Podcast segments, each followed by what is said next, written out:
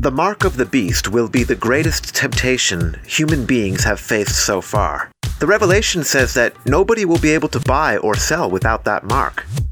However, many people do not give much thought to what it will take to resist the temptation to accept that mark. Brother Jack has picked out some news reports and other YouTube clips to give you an idea about how electronic payment and identification technology is infiltrating every aspect of our lives. Let's check it out. Brother Jack here.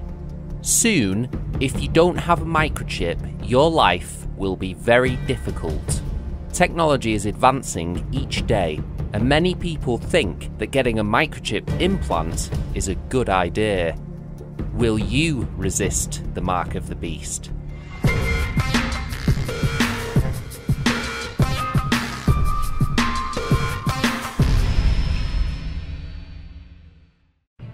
Well, as you know, there are more and more uses for these RFID microchips, that as we get closer to the fulfillment of the mark of the beast, there will be more apparently legitimate reasons to accept an RFID microchip implant. There will be so many uses for the chip that those of us who reject it will be totally marginalised. Yes, sooner or later, those of us who are committed to not being a part of the system will be called even terrorists. What would happen then if, with the implantable microchip, you could not only do your banking transactions, keep an eye on and look after your kids, open, close, and start your vehicle, communicate with your cell phone, your tablet, and computer, access airports, bus, and train stations, do your shopping online, do your shopping at a grocery store, or even buy anything in any store, go to see your favourite sports team, go to the cinema, have access to all types of entertainment, join a gym, and of course, travel to any country you want to in the world. But without a microchip, you could do absolutely none of that. Would you then get your microchip implant? I repeat, would you get a microchip implant when it comes to that? Welcome to Amazon Go. Use the Amazon Go app to enter. Then put away your phone and start shopping. It's really that simple. So, how does it work? We used computer vision, deep learning algorithms, and sensor fusion, much like you'd find in self driving cars. We call it Just Walk Out technology. The technology that we're talking about is called radio frequency identification. What we're doing is we're applying it to an automotive environment. Traditionally, it's used as an unlocking device. We're using it for that purpose as an unlocking device, but we're also using it to start the vehicle. Close the door, put it in gear, and drive away. Right now, I have an RFID chip surgically implanted in my left hand. It allows me to do all the same functions that the card does, but with my hand. And I want you to read carefully what this says up here. Entry for travel, I believe that's what that says. It says prototype perception électronique entrées voyeur. I believe that's French. Um, this is a prototype bus for uh, scanning or biometrics for entering into the bus and using the bus. So this is coming. This is put out by U.S. Customs and Border Protection and regulated by the WHTI, the Western Hemisphere Travel Initiative. It's going to show you how to use your RFID for traveling, especially across borders. They're just explaining to you the simple steps of what will eventually turn out to be scanning your hand as you cross the border. Everybody, get ready to scan your hand. You got your scanner? You got your scanner. Okay, let's smile. Either there'll be a green light or a wonderful one world government police official to signal you forward as you glide through the scanner with the outer part of the scan facing outward so that the RFID reader device can easily read the chip. And you're ready to pass the border and you've processed just fine and your microchip has turned out to be a valuable instrument. She's in grade one and this is her first time having to catch the bus by herself. Now, a little extra security. Students in Elk Island Public Schools are swiping smart cards when they get on and off the bus. The buses themselves have GPS trackers. This technology would enhance student safety to see that the students get on the bus. The GPS, we can watch the buses travel. We can ensure that they if there's a breakdown or a potential, um, that we can see that they're safe and that the students are traveling. What if you had a secret weapon, an extra layer of safety, so to speak? How far would you go? To keep your children secure. Would you be willing to microchip them? Experts tell us the technology already exists. This is what we're talking about the microchip. I don't know if you can see it in my hand. It's the size of a grain of rice, very, very small.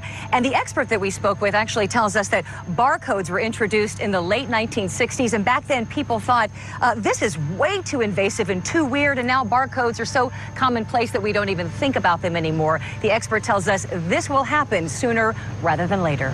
Okay, so if you forgot your ticket to a, a game, a soccer game, in Argentina, it's not a problem because you can use the microchip that's been embedded under your skin by the Crazy. team. An Argentinian yeah. soccer team planning experimentally to this point to offer supporters a chance to implant a microchip in their skin lets them walk right through, like E-ZPass in your right. car. It's an E-ZPass. You just walk right into the stadium. But the E-ZPass is in your car, not in your wrist. These Aussies say they're being microchipped to simplify their lives. Which will connect to my work pass, um, which will allow me access to my office, to use the printer, to use the scanner. We won't need any ID cards, we won't need any PIN codes, access cards, or anything, so we can live a much sort of freer life. The microchip is the size of a grain of rice and the procedure takes just 15 minutes. I can pay, open doors, and have my business card in there as well. Swedes haven't been shy about upgrading themselves with the new version. Thousands already have microchip implants that they use in their daily lives, waving their hand to gain entrance to the gym, confirm their ID, or make payments. A short moment of pain not putting them off becoming part Swede, part machine. Data from your bank card, payment method, building swipe, LinkedIn profile, or medical history is cloned onto the chip which is implanted in the hand. Using the same technology as tap and pay cards, the chip can then be used to open security doors, pay for a coffee, use public transport, and access information you've programmed onto the chip. If you want to understand how the general public is conditioned to getting used to the RFID chips, and how they use a combination of benefits and punishments to pressure people into accepting a new system they want implemented, watch our video We're Conditioned Step by Step for the Mark of the Beast to see a clear example of how they did that in South America. So, what do you think? Will you accept the microchip? Will you do it to fit into society, buy a house, take care of your kids, and start your vehicle? Will you do it to be cool and fashionable? Look, I'm telling you right now, if you accept the mark, if you accept that microchip, you will be condemned. To understand the mark, you need to listen to Jesus Christ. He didn't mention the mark by name, but he said a lot about money. And the mark of the beast represents the culmination of the monetary system under the dominion of Satan here on earth. The time of the mark represents the end of God's patience. It will be the dividing line between those who are loyal to the system and those who are totally committed to God. The only way to prepare ourselves is to take seriously what Jesus said now, before it's too late, and before we have to confront life and death decisions. What hopes do we have of rejecting the mark of the beast if now, when things are extremely comfortable, we don't want to commit ourselves completely to Christ because we love too much the commodities the world offers us? Many preachers say Accept Jesus into your heart and you will be able to escape. They promise you that you will not have to confront the decision to either accept or reject the mark of the beast, because everyone who has said a little prayer inviting Jesus into their heart will be raptured without pain before they have to make that decision. But that is not what Jesus taught. Jesus did say that we should pray at all times to be counted worthy to escape these things and not be ashamed at his coming. but he clearly said that he would return after the Great Tribulation. He gave us many warnings about not letting ourselves be deceived by false prophets and teachers in the last days that would tell us that Jesus would return in secret. Also, how can we say that we accept Jesus as our Lord and Saviour if we do not even know what Jesus said about what it means to accept Him as our Lord and Saviour? Jesus was very clear in saying that if we want to follow Him, we have to give up everything we possess now, that we let go of everything and trust in God for our material needs. That we live simply and stop worrying about money, what others think of us, and even stop worrying about death itself. Many people talk about the mark of the beast, about how Satan and secret societies are manipulating and controlling the world. And they talk about accepting Jesus as your saviour to escape from all of this.